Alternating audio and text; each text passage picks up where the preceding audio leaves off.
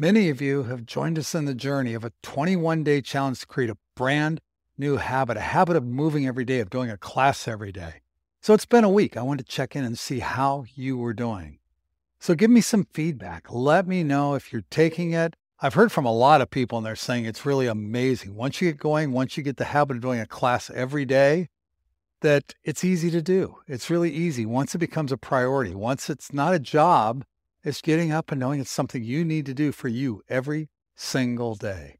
So, two things. Number one, I want you to write to me and say, Hey, Dave, I'm doing the challenge and it's going very well. Or maybe I'm struggling and maybe I can help you out with some additional suggestions. The other thing is, how about Sundays? Do you have to have a live class to uh, continue on? If so, let me know and we could provide maybe an 8 a.m. live class on Sunday mornings to help you get through this challenge, maybe a half hour Sunday morning stretch, something like that. If you're interested in that, let me know. We'd be more than happy to provide that. Probably not in studio, it'll probably be broadcast from one of our homes. That's basically it. If you haven't started the 21 day challenge yet, jump in and do it now.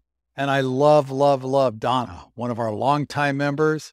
She said the best way to do this challenge is to do 21 days and then do another 21 days and then do another 21 days and do 21 days after that. I think that's brilliant because if you just rinse and repeat, it becomes a lifelong habit. Next thing you know, you don't even think about it. You just know you're going to class today.